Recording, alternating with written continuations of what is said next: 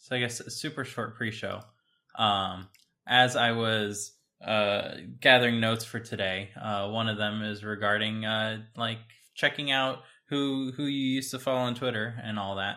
So Yeah. of course I go ahead and download uh, my follower list, uh, and it says here's a link to open it in Mastodon. Uh, so I like click that and I get a a page that says import. So I go and get the downloaded file and I import it. Um, and then all of a sudden I start seeing a whole bunch of notifications. So and so is following code completion. I'm like, uh oh. Uh, it turns out the settings screen does not tell you at all which account you're logged into. Uh, and I was logged into code completion. So everyone I was following on Twitter, uh, code completion account is now following back uh, on Mastodon. Um, which uh, is what we were doing on on Twitter uh, for the code completion account, anyways. Yeah. So it's not like the end of the world, but it was like super weird. So like, hi people following. Sorry, but also thank you. Uh, we welcome we welcome you to listen to our podcast. Um, so just wanted to get get that out of the way. That's great. That's a, uh, a classic happy little accident right there. yeah, it's uh, put some happy little trees over here. Mm. Hello and welcome once again to episode 138 of Code Completion. We're a group of iOS developers and educators hoping to share what we love most about development, Apple technology, and completing your code. My name is Dimitri, and I'll be your host once again for this episode, and I'm joined today by my fellow completionist, Spencer. Hey there. So we usually start off with uh, what's new in the Swift Evolution uh, pipeline, uh, but everything is still kind of up in the air with Swift Evolution uh, at the moment. Um, all the proposals are actively being uh, discussed. Uh, if you had any hopes for uh, observability, making it to older versions of the OSs, those hopes and dreams should be quenched now because it doesn't seem like it's going to be worth the investment like it was worth for Swift concurrency. Uh, Sure. As I was told directly when I when I said uh, as such on the forum. So uh, don't be me uh, and and listen to what people say before they have to reply again. Uh, and uh, everything should be good. Uh, so in lieu of uh, Swift Evolution updates, uh, I have an open source project update of my own to share, uh, and that is I've bumped the version for Bytes, uh, which is a uh, Swift package, uh, to 0.3. Uh, so it is no longer in 0.2. It's got some brand new features, uh, namely because I was using Bytes a lot recently uh, with Codable Data Store uh, and uh, it needed some some fine tuning. So I put a whole bunch of work into that, and I like switched around three lines on Codable Data Store afterwards to use Nice. the new stuff. So I like gained nothing out of out of uh, all this uh, all these improvements, uh, which was a lot of copy pasting and updating documentation. Uh, so it wasn't a huge amount of effort, but um, yeah, uh, Bytes is uh, for those who don't know, it is a uh, library that allows you to read a stream of bytes in Swift. Um, by stream of bytes, this can come in a few different kind of flavors. It can just be an array of uint eights, which is what a byte is, um, or it can be a sequence of uint eights, whether that's a regular sy- uh, synchronous sequence or an asynchronous sequence. Um, and once you have an iterator uh, from one of those sequences, you can go ahead and ask for the next uh, big endian uh, uint 16. Or you can go ahead and ask for the next uh, 17 bytes as a string. Um, or like so and so forth. It supports raw val- values, it supports U- UIDs, it supports strings, it supports uh, your, your family of integers. Uh, and it is generally useful if you ever want to work with binary data uh, in a way that's not going to make you feel like you're uh, you have type checks all over the place because this can go ahead and just give you a single one line to uh, try or try await uh, the next X bytes, uh, and you get that if it matches, um, and you can do something with it, like use it as a value to read the next X bytes, and so on and so forth. So it's great for those typical uh, setups where you need to like work with a stream of bytes. So uh, that's what I wrote it for, and uh, yeah, I hope it can be useful for others. Nice. Yeah, I'm, uh, planning on converting some of my own uh, Vapor code to to use it. So I'm excited to try it out. I haven't had an opportunity to, but I think it'll work great for what I need. Well, over here on uh, Code Completion Hosts, you get premium support. Just kidding. Yeah. Uh, uh, If anyone if anyone has any issues with bytes, like feel free to jump over to the GitHub and and poke around the discussions uh, area. I've never used it, uh, the discussions on GitHub, so uh, it'll be a good excuse for that. Um, but yeah. Uh, in other uh, open source related news, Swift Package Index uh, now supports Vision OS. Um, so this is something that they uh, basically added overnight, uh, just like they added to 5.9 support overnight. Um, so it's great to see it there. Um, and uh, the aforementioned Bytes already supports Vision OS because hey, uh, why wouldn't it? Uh, but uh, Codable Data Store, which I'm currently working on, did not support Vision OS. Uh, so this is that time of year where you get the public, uh, the the friendly PSA about uh, don't conform types to protocols you didn't write, um, and this is why. Uh, so in my case, uh, I am using UUIDs as a reasonable default for what people might use as identifiers in Codable Data Store. Um, however, UUIDs do not conform to Codable. So uh, I went ahead and since it's kind of uh, integral to how uh, my thing works, I added conformance to Codable uh, for UUIDs based on the code that Apple ships or is planning to ship uh, with the open, the new Foundation framework. Uh, so I basically copy pasted that code into into uh, Codable Data Store and uh, linked to it, and uh, that provides backwards compatibility. However, uh, since Vision OS does not have a pre 1.0, it's just this is Vision OS. Mhm. Um, it has support for marking UIDs as comparable. Um, and one problem with that is now there are two uh, there are two implementations for the less than operator right. Uh, mine and Apple's, which turns out they match. But the compiler is not so keen on just picking one or the other. Uh, so in my case, uh, the fix for that uh, was twofold. Uh, the first was to mark mine as a disfavored overload, so that way uh, I can go ahead and use the system one if available. Um, so that was part of it. I'm not totally convinced that that works. When we talked about it on a previous episode, but the more I think about it, the more like unsure I am that that's like a an actual solution to this because I'm pretty sure disfavored overload uh, impacts the compile that like at compile time which uh, method signature you're actually pointing to. It does not necessarily just go ahead and uh, have like a, a replaceable thing that can happen at link time uh, at runtime. Uh, so I'm not sure that that's just going to work, but if it does not, then I will go ahead and fix it. Uh, but if it does, I'm going to leave it as is. Uh, and the second thing I needed to do was uh, duplicate the code uh, with some uh, classic if defs uh, with regard to checking if either we are less than 5.9 or we are not on Vision OS to add the comparable um, uh, flag, uh, not flag, the conformance to to UUID. Otherwise, just putting the comparable conformance does cause a warning to show up, and I have uh, you treat warnings as errors, so that fails on my CI. Uh, so that is uh, fun, uh, but that was also something that I could fix uh, with some digging. So uh, once again, as best as you can, try not to conform types that you don't own to protocols you didn't write, and you will live a happy programmer life. Um, and if you don't, then you're gonna stub your toe when a new platform comes out like Vision OS that can freely deprecate all the things that were classically deprecated, but also Mhm. make all the things that were if at available just available.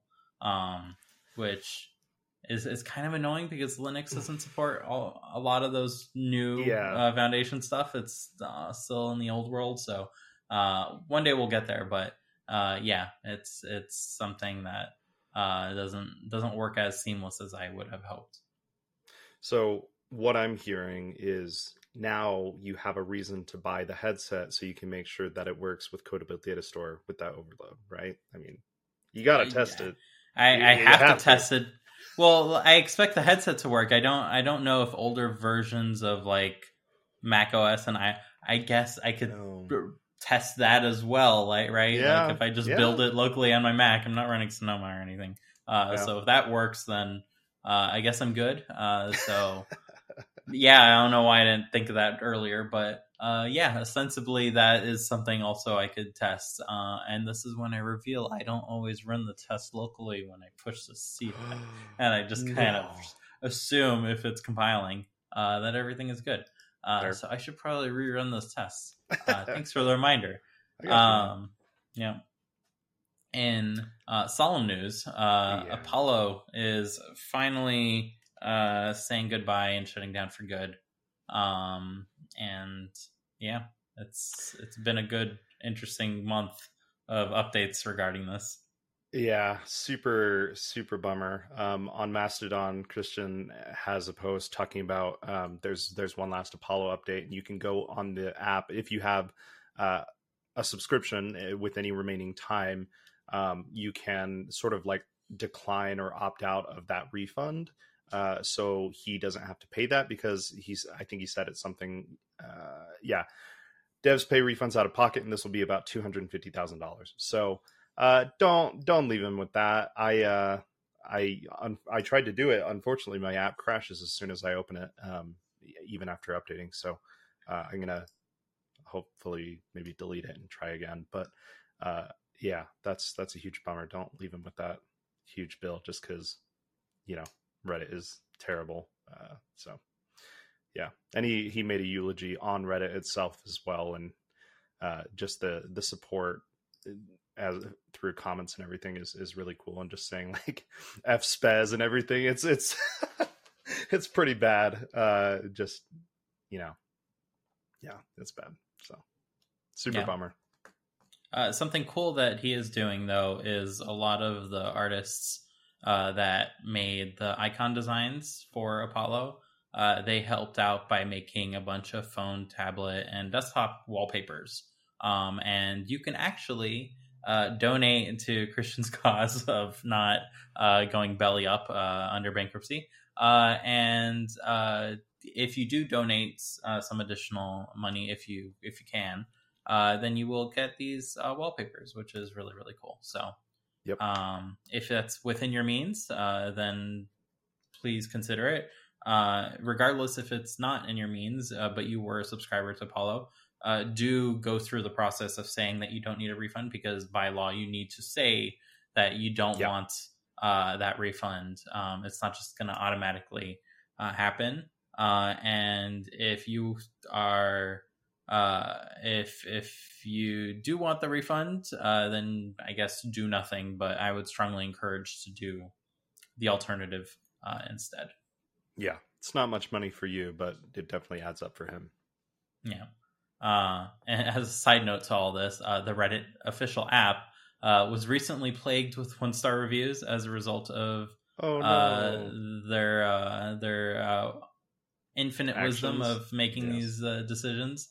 Uh, so uh, yeah, um, I I say like if we are forced to download an app that we don't really want to use, might as well give it a proper rating. Um, and I, I it kind of hurts me to say that because as a as a former indie developer myself, those one star reviews really really hurt. yeah Um, but, I don't know any indie developer that has ever deserved uh, this as much as Reddit deserves it for the actions that uh, their leader has done. So, um, yeah, Yeah, I wouldn't classify Reddit as an indie app developer either. So it's like not going to, you know, bankrupt them or anything. It, it I think it's a good way to communicate. So I I went on and as soon as I saw this, I went on and, and gave it a one star rating too. So yeah, Yeah, they deserve it.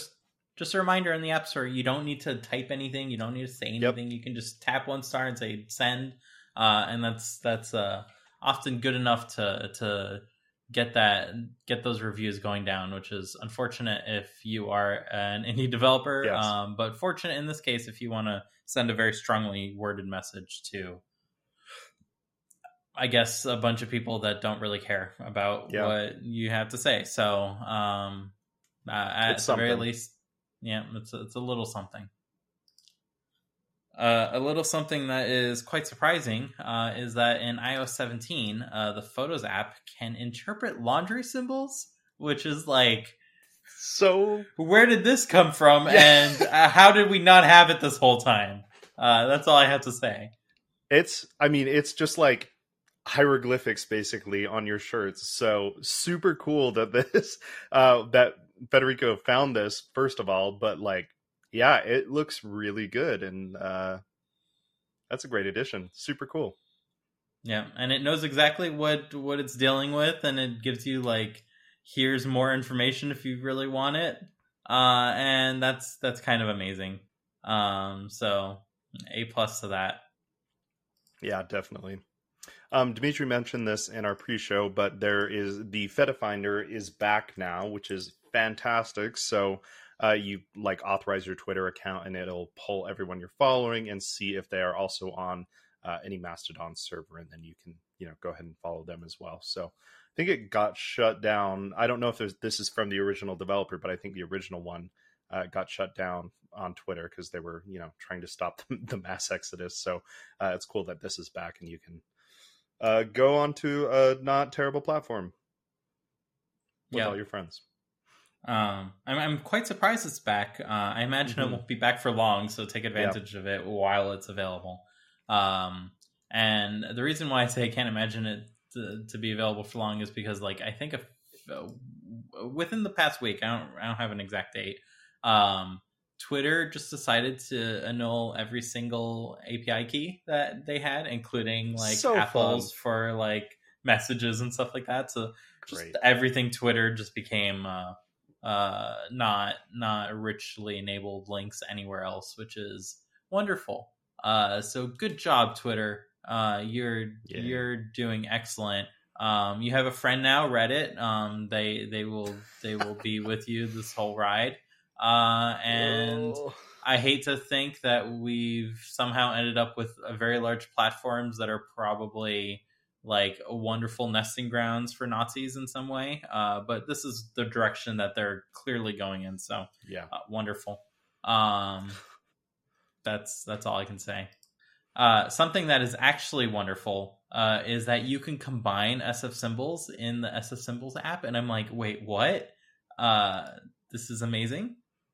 yeah. So this is brand new to. Um, it, it was, I think, announced in Dub Dub this year of 2023. Uh, so they've got you know some normal symbol, and then you can put some component like a circle behind it to kind of make a background for the symbol or whatever. So.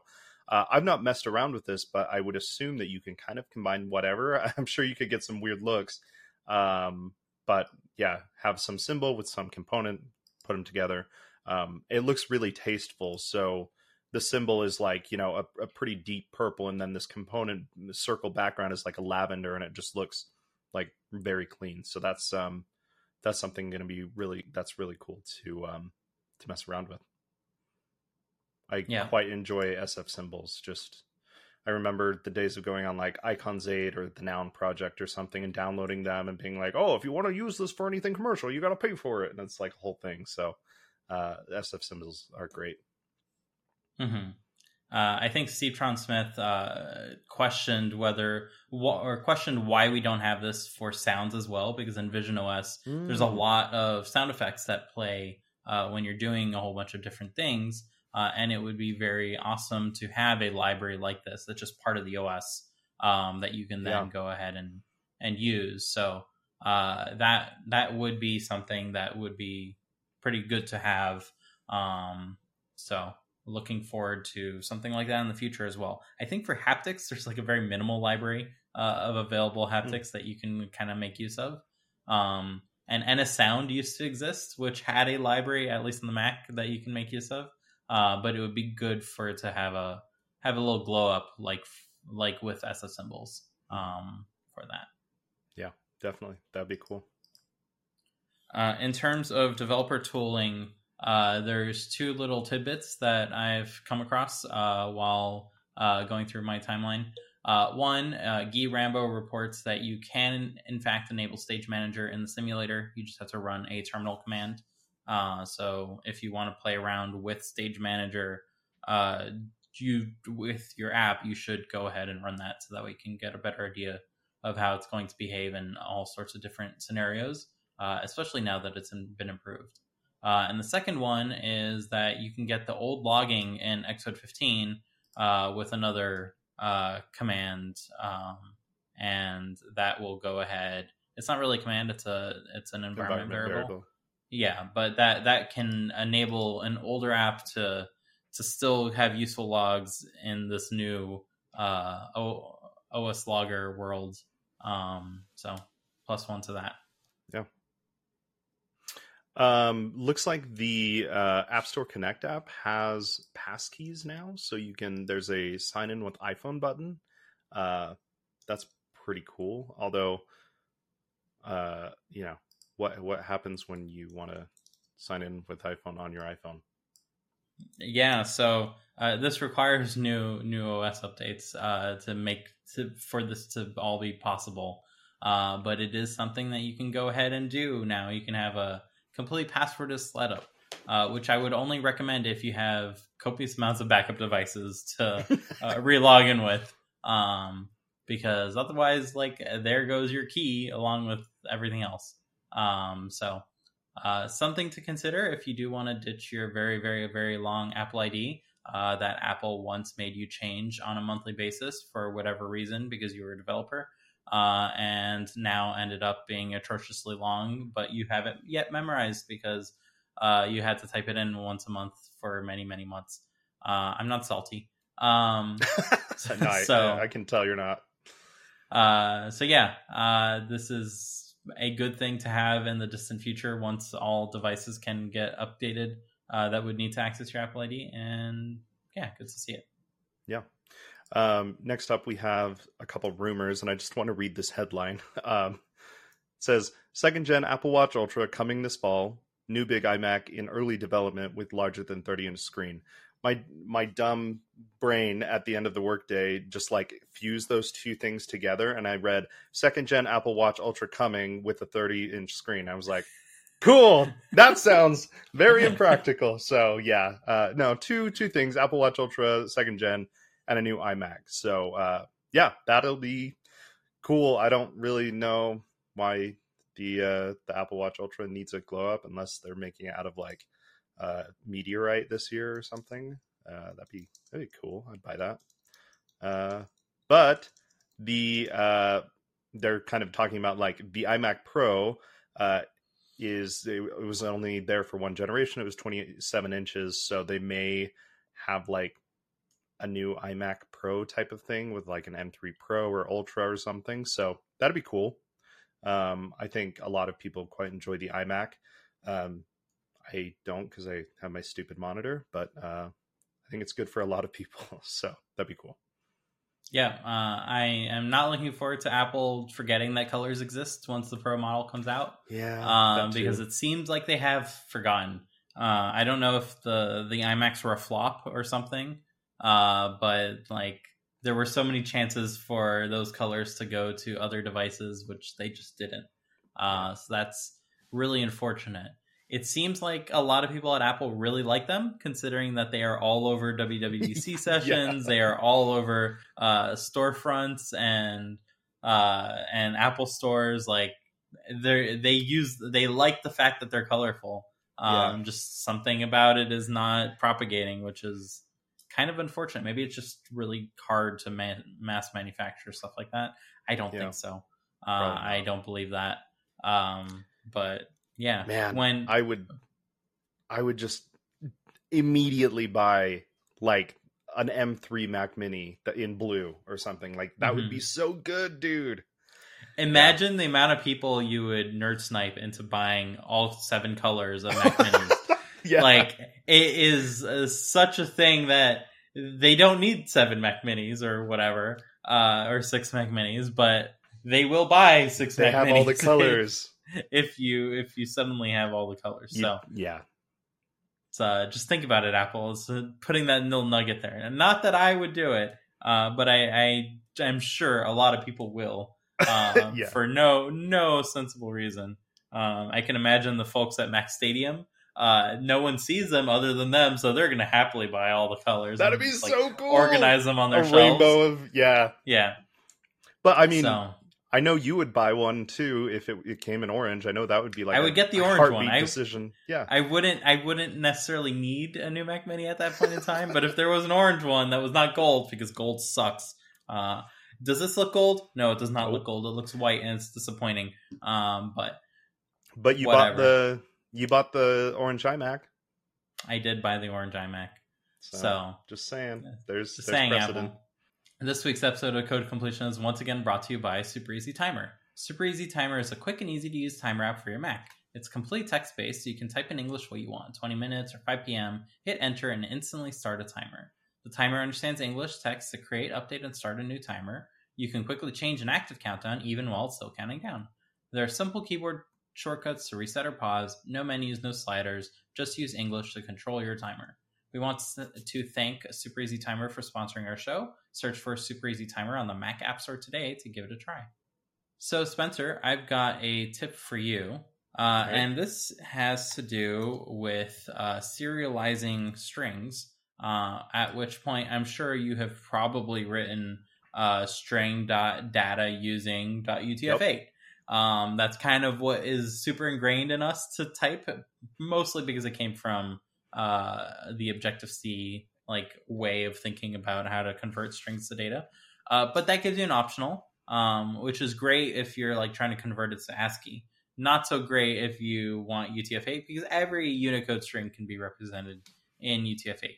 And I put every with an asterisk because if you have an NS string, then maybe it's not a UTF-8 string. Anyways, uh, putting that aside because we don't deal with NS strings no more. Yeah, Um, there is a better way. And this is a pattern that Swift itself uses quite a lot, but I hardly ever see in any uh, Swift app that people are writing. Uh, and that is to cast one type to another. So if you want to cast a string to data, our Objective C minds are thinking, okay, you have a string, you say dot data to get the data version of it. Uh, the Swift mindset of this, which has not propagated nearly as well, uh, is to just say data, the type, open parentheses, and put your string, and that will convert the string to data. Now you Right. can't do that, but you can do a data, open parentheses, string.utf8, which is not optional. It's just going to give you a Uh-huh. UTF-8 view of the string, uh, and data takes a sequence as an initializer, which UTF-8 is, uh, and that sequence is of uint 8 bytes, which can then be read as data. So Right. if you need to convert strings to data, just use the initializer on data. If you need to convert data to strings, well, you guessed it. There's a string initializer uh, that takes data, um, and it will it will go ahead and give you uh, that data directly. Uh, Right. If you go ahead and say string decoding as, uh, and then you just pass UTF-8 as the marker uh, here, um, and it will go ahead and decode that data as UTF-8. Um, so uh, I I used I used these uh, methods in bytes, and I completely forgot about this until um, I saw Rob Napier here uh, post about it on Mastodon. So that's when I was reminded uh, that these are indeed a thing that I don't use nearly as often as I should, uh, and therefore I am sharing with everyone. Please use these methods instead of the uh, old crusty Objective C flavors. that's cool. I didn't even know that uh, string just had a, a .utf8 property on it. So uh, that's cool. That's very Yep. cool. I will definitely use that. Uh, now it's time for mini review corner, and as I understand it, Spencer, you bought several Mac Minis. Hint, I did. Apple. Yeah, uh, they're not new Mac Minis. In fact, they're Oh, almost no. all at least a decade old. Uh, but uh, in our, at least my infinite quest to uh, put out to the universe, and more specifically to Apple, that I just want like an a Raspberry Pi made by Apple, so I can have Apple frameworks. I keep using Mac Minis for various things. Like I'm using one for my home sound system because it connects with the serial port to my amp, and then I can you know turn on the amp and change volume and stuff. Um, Dimitri found this uh, orchardresales.com, which is, I would assume is somewhere in California because they got shipped to me very fast. Las Vegas. Um, oh, oh, even faster. Yep, even closer. Um, they uh, sell Mac Minis that are used in some way. Uh, they're obviously used. They're like 10 years old. So I bought a uh, 2012 Mac Mini for, let's see, let me just spec it out here. $105, uh, which comes with the the top of the line 2.6 gigahertz quad core i7. So it's multi threaded too. So, you know, eight threads. That's that's pretty good for 10 years old.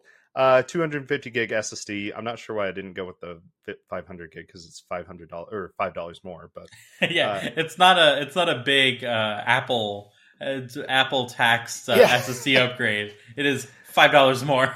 yeah, uh, I think I was just clicking through things fast. I didn't know how long these things would last, although they're still available. Uh, and 16 gigs of RAM for 105 dollars. That's crazy. Um, the the Mac Mini that's running my that Vapor server right now is a 2012 as well, but it's like the baseline, I maybe eight gigs of RAM, and uh, I think I did replace it with a, uh, an SSD, but I paid like at least two hundred dollars for it like a couple years ago. So uh, this is a sweet deal, but also they have um, four parts Mac Minis, which they have uh, 2010, 2011, 2012, and 2014 models uh, ranging from 15 to 25 dollars. So i bought two of those. Uh, i bought a 2014 and a 2012 just kind of as like a grab bag just to see what i got. Um, so i've just you know got this pile of mac minis here now. Uh, uh, but it turns out they all turn on um, and he kind of in the um, in the web page tells them that they uh, mo- yeah uh, need some work most of them are just missing storage uh, and missing screws. So both of mine are definitely missing screws, but everything, you know, it's just like the plates for like that top or the screws for that top plate. So not a big deal. Um, and they are missing storage. So I did go on Amazon and buy um, like some adapters. The uh, 2014 uses an NVMe SSD, but it looks like it's a proprietary connector. So I got an adapter for ten dollars, and I have an NVMe SSD hanging around somewhere, so I'm just going to use that. Um, and then I needed a connector as well for the 2012 because it didn't have any like SATA connections inside, so it's just like a big hole to the bottom of the chassis. Um, and I'm just going to put one SSD in. I don't need two, so. Uh, yeah, it's pretty cool. I'm stoked. I don't know what I'm going to do with the other two. I'm stoked about this maxed out one because like it's fairly powerful. I mean, it got like almost 3000 points in Cinebench, which is pretty bad, but uh, you know, it's it's more than anything for fun and so I can run uh Vapor and uh have Apple frameworks as well instead of running it on like a Raspberry Pi where I'm limited to only open source things. So Oh, and I and did it, uh and it should be faster than a Raspberry Pi at the very yeah, least, right? Definitely, yeah. Even the best Raspberry Pis have a four core processor, and I think they're only they're not hyper threading, um, and eight gigs of RAM max, and those are also like when there's not a shortage of them, I think it's like sixty five or seventy five dollars. So comparable in price, which is pretty cool, and you get a lot more for it. Um, the 2012 maxes out at Catalina, um, but you can do a little hackery with um, the the same software that I used to use for um, my Hackintoshes OpenCore. Um, and I just updated it to Ventura, which is like the most version recent version of Ventura, and it also was saying that it should support Sonoma as well. um, and it it runs pretty dang good, which is surprising. Like no um, no lag visually, all of the animations work okay. I haven't, you know, there's like Dimitri said, there's probably some like driver issues somewhere, but uh, pulled up Xcode, pulled up one of my most recent SwiftUI apps, and it's all running fine. So like I'm way stoked to just be able to have the most recent versions of um, you know Xcode and Swift and all of that fun stuff uh, running on a at least decade old uh, Mac Mini. So uh, big recommend. Um, I'd probably honestly after, once I'm done with these adapters and getting storage and everything, it's almost probably going to be about a hundred dollars for um, uh, the these four parts ones to actually have them run. So I'd probably just buy the um, the ones that are already complete. And personally, I don't know if Dimitri has a, a differing opinion here, but I'd go with the 2012 Mac Mini because it's quad core and multi-threaded, where the 2014 is just two cores. Um, and I don't know if it has four threads, probably, but yeah, you most you mostly have Intel to thank that everything still runs yep. fine. Uh, because for the past ten years, they kind of squandered any any uh, improvements to to processors at all. Yep. So uh, Mac OS did not change at all um, to take advantage of faster things. That said, after Sonoma, I don't think we're going to get a version of the OS that will work on Intel. Nope. Like, I just don't think it's going to happen. Um, that's, so that's um, that's done.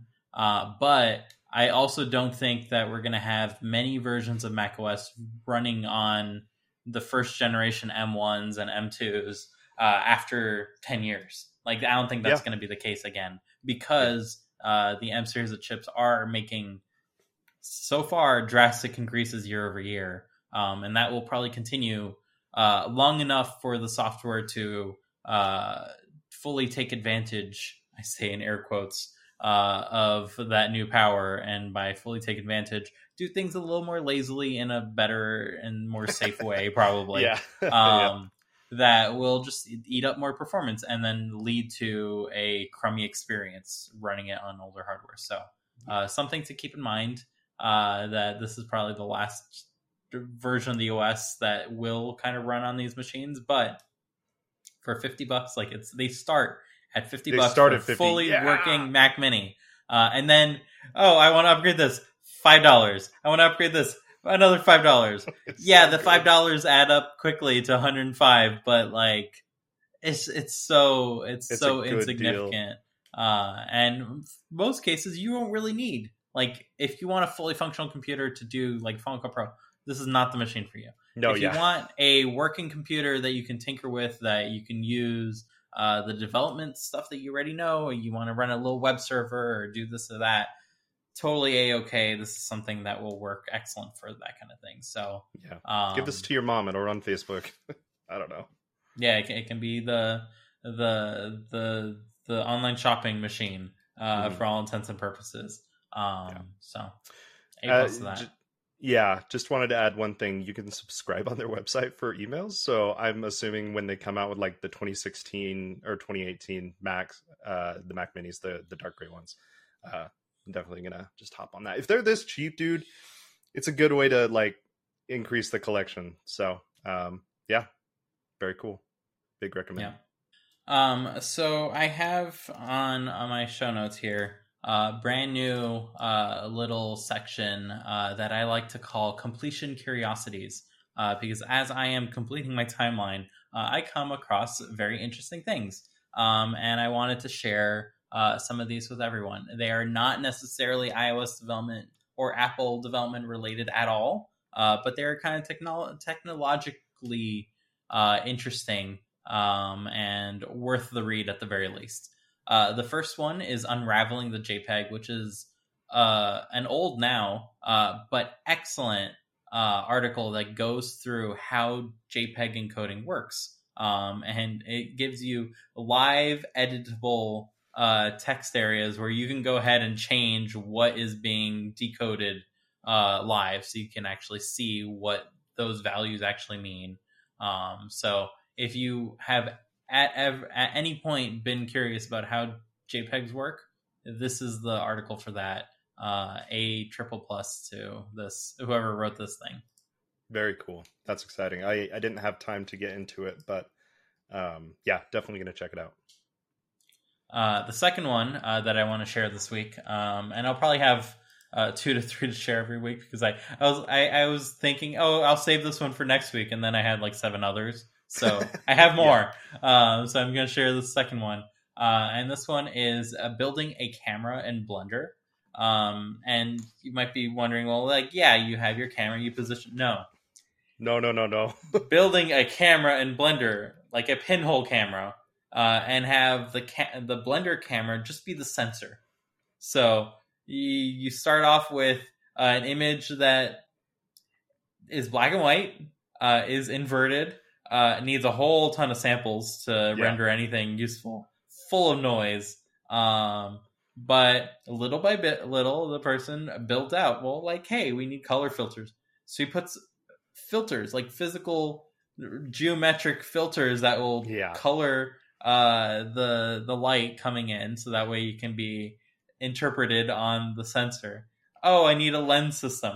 Let's build a real lens system with movable lenses as you rotate the dial, so you can focus.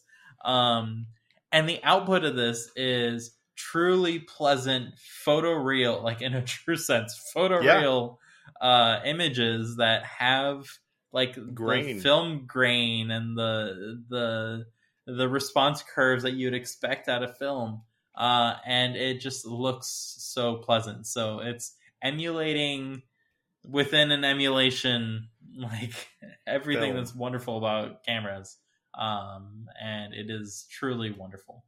Yeah, it was it was absolutely amazing. He went into detail and he was looking at all of these papers like I'm trying to do this thing. Oh, but except they actually already solved this in the 1800s and I'm just going to do that and it I mean emulating film uh, the emulsion layer it's just like insane. It was one of the coolest things I've ever watched. So definitely check it out. It was very cool. Yeah, uh, like the the amount of progression through technology that they went through, starting off with a pinhole camera, which is literally the simplest camera you can make, um, to ultimately what a modern camera or modern film camera, I should say, Right. uh, ultimately ended up as. Um, and they went through that progression from start to finish, uh, not really just jumping to the the, the end uh, the the end goal, but to the, learn the mistakes that necessitated new technology along the way, right, to get better and better quality. Um, at the end of the day, it still requires a very powerful computer because Yeah. uh, just uh, we don't have enough samples. Up the samples is the Yeah. the funniest well, line that gets repeated more and more. Uh, so excellent. Yeah, no, it was cool. I mean, that's like increasing the ISO or increasing the amount of light that hits the sensor. It's, I mean, it's like a very good analog to how cameras actually work. So it's uh, quite impressive. As always, I want to personally thank everyone for listening in this week. Please be sure to follow us on mastodon.social at code completion to know when new episodes go live, and feel free to tweet at us if there's ever a topic you'd like for us to dig into.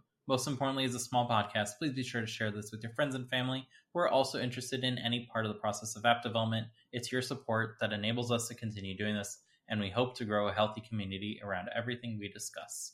Once again, I want to give my thanks to Spencer, who's at Spencer C. Curtis. That's S P E N C E R C C U R T I S, for joining me this week. My name, once again, is Dimitri. You can find me at Dimitri Bouniol. That's D I M I T R I B O U N I O L, and we'll see you all next week. Bye. Uh, so I have a super short commented out. All right. Um, so early on in the development for uh, CodableDatastore, which is a project I started in my uh, parental leave, uh, did not make any progress for for half of the parental leave, and then started making little progress little by little. Um, uh, that that is finally uh, starting to shape up. Like it's not functional yet, so it's still in the 0.0 point uh, versions uh, version stream. Um, but I, I keenly remember uh, early on, I asked Spencer, I'm like, hey, the naming. Should I leave these all in a flat directory? I'm only going to have about 10 files. Oh, yeah. Uh, Uh, how, how's that going I- for you? yeah, I'm now like over 30 files. Uh, I definitely needed uh, to have some sort of organization uh, with folders. Uh, so yeah, that's that's the status update there. Um, You never know until you know. Then you're like, Yeah. oh, okay, yeah. it's uh, once again uh, mis misappropriating the estimation costs of software development. Uh, oh, uh, this should be easy. I, I have everything in my head about like how to put this together. What could go wrong? Uh, it turns out lots lots could go wrong in the process, and you you tend to need a lot of files for stuff like that. So I uh, early on, I think it was when I was either teaching or as a student at Dev Mountain. Um, some student asked, "Hey, you know, when we're estimating costs for doing contract work for someone, how do you figure out how much time it'll take? And he said, give yourself like a best guess about how long it'll take and then triple it and you'll probably be right then. So it sounds like you just need to triple the amount of files that you estimate and you'll be pretty much there. Yeah. I would add to that, just add a constant two weeks. I don't know. Uh, add a constant to anything. It can be depending on what you're doing. Uh, but just add a constant because you're going to need a vacation sometime in the middle of Mm. that. That's fair, yeah. a a break as you're under the stress of not finishing the thing in the time that you said it would take. Uh, so uh, if you're working on like a matter of hours, add hours. If it's on the order of days, add days. Right. If it's on the order of weeks, add some weeks. Uh, that's irrespective to the to the multiplication. Um, and uh, y- you'll you'll thank yourself for that Mm. uh, because uh, yeah, time time runs out. Like I I started this in May. Uh, it is now as we record the end of June.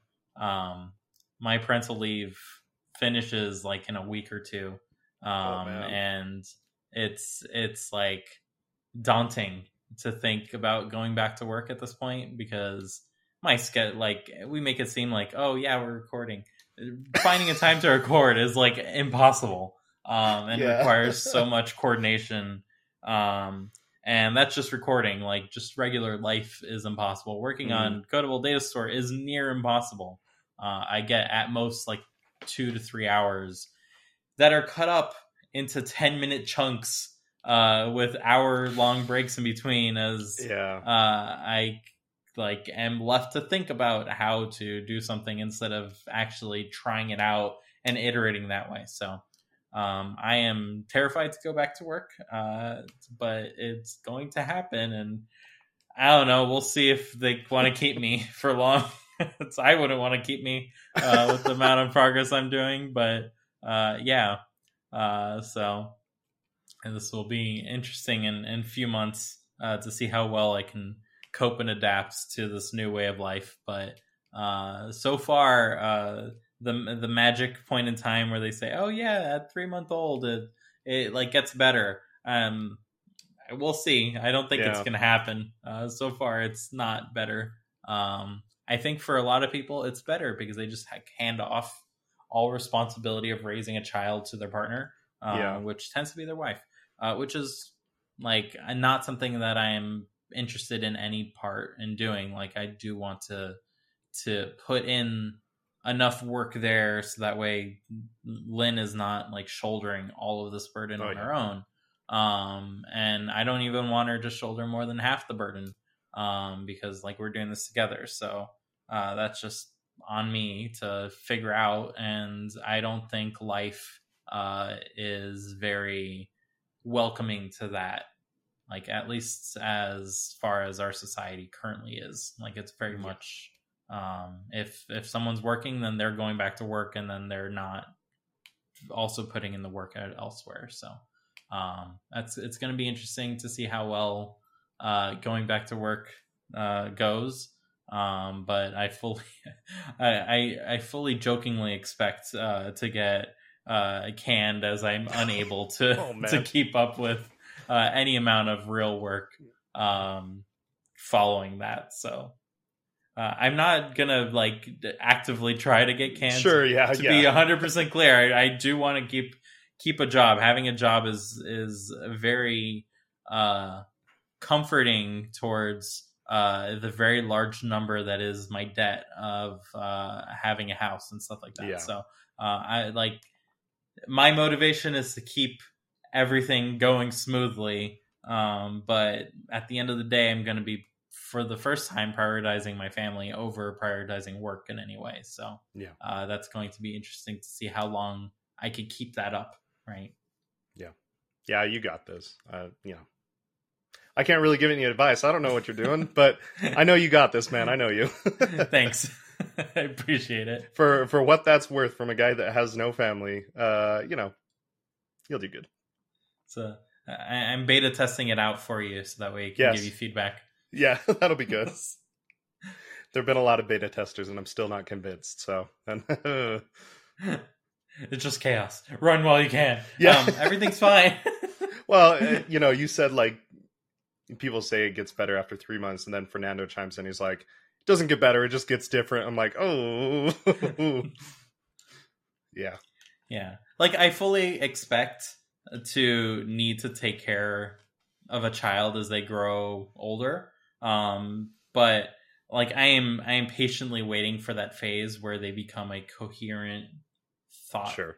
maker, um, and are not just a, in survival mode. a baby in survival mode that can't do anything for itself. Um, and like I will cherish that point, and that at that point I will probably like quit of my own volition because I would prefer to spend time with uh teaching my family than to spend my time like working for someone else. But until then, I don't have anywhere near the amount of savings that's necessary to make that a possibility. Uh, so it's it's purely on. Uh, I'm now on survival mode of like how am I going to uh, prioritize and make uh, work something that uh, was previously something that had a lot more time. Like Mhm. me me working, like I put out a lot, right? Now my output is going to drastically shrink uh, because instead of eight to ten hours a day to work, I now have two on a good day. Like sometimes it's much worse, and it's definitely not two consecutive hours. Right. It's two hours subdivided. So it's it's definitely going to be interesting. Um, and I look forward to reporting back after a year to see like how Yeah. how well this has worked out for me. Um, if if this background changes, uh, I will try to preserve it in VR form or something. There we go. to, to to make it seem that I'm not under a bridge in some capacity, but uh, I will I will make it work. the podcast shall continue. That's right. That's the most important thing. More than family. I'm just kidding. Um, no, but I was just gonna say, like, I look forward to your updates. So yes, uh, I think uh, it'll be fun to to hear how it's how it goes, and I think definitely in you know a year you'll be in a better place for sure. So at this point, I'd like to introduce our member special. No, I'm just kidding. We don't have any membership or anything of the sort. Uh, though I, I do Start a look forward- Patreon. yeah, I, I do look forward to to code completion growing uh, to the point where it could eventually uh, have members that's like support us directly, uh, and then we don't have to to work for someone else, and we're now working for you uh, to provide you good content. Um, that's that's like the dream of a content creator in some way, shape, or form, right? So Yeah. hopefully we can get to that point. It's not going to happen overnight, but little No. by little, right? Yep. So what we're saying is like and subscribe. and and hit that bell icon That's on right. your podcast app. Yeah. Do they have bell icons? I don't know. Flip that notification switch. That's right. uh, yeah. Bye, everyone. Bye.